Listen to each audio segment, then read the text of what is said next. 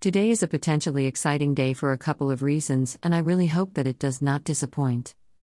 This morning is our daycare parent forum, which happens every other month, only this one will be different.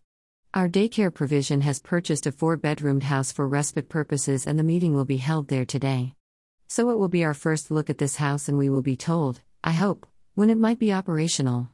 I'm hoping that Joshua will be offered some overnight stays there, I think he would love it. It is not far from the daycare center, so I picture him walking around there after a day of daycare, having his tea there, then doing some activities with other learners before going to bed.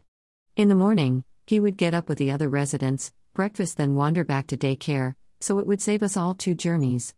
I know that places will be limited and they will be very popular too, but I have already put in my request with my social worker to have two weekday nights a month there. We will have to wait and see if that is possible and is granted, but it will feel more real to see the physical building and be able to visualize Joshua there after today's tour. After that tour, I will drive straight home as I have a telephone conversation booked in with the illustrator of the children's book that I am in the process of writing. She is a friend of a friend and she has already sent me some ideas and sketches, and I love her drawing style. In the images that she has sent already, she has really captured Joshua well, and her images bring my words to life.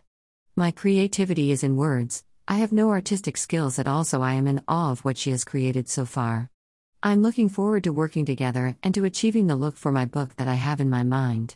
It is very exciting, and I want to do Joshua proud in telling his story, so it has to be just right.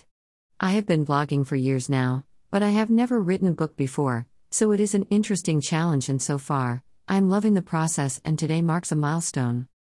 Then, after that conversation, I will head back to daycare to collect Joshua and will deliver him to his monthly respite, where he will stay from 4 p.m. today until the same time tomorrow, so we have a 24 hour break from each other.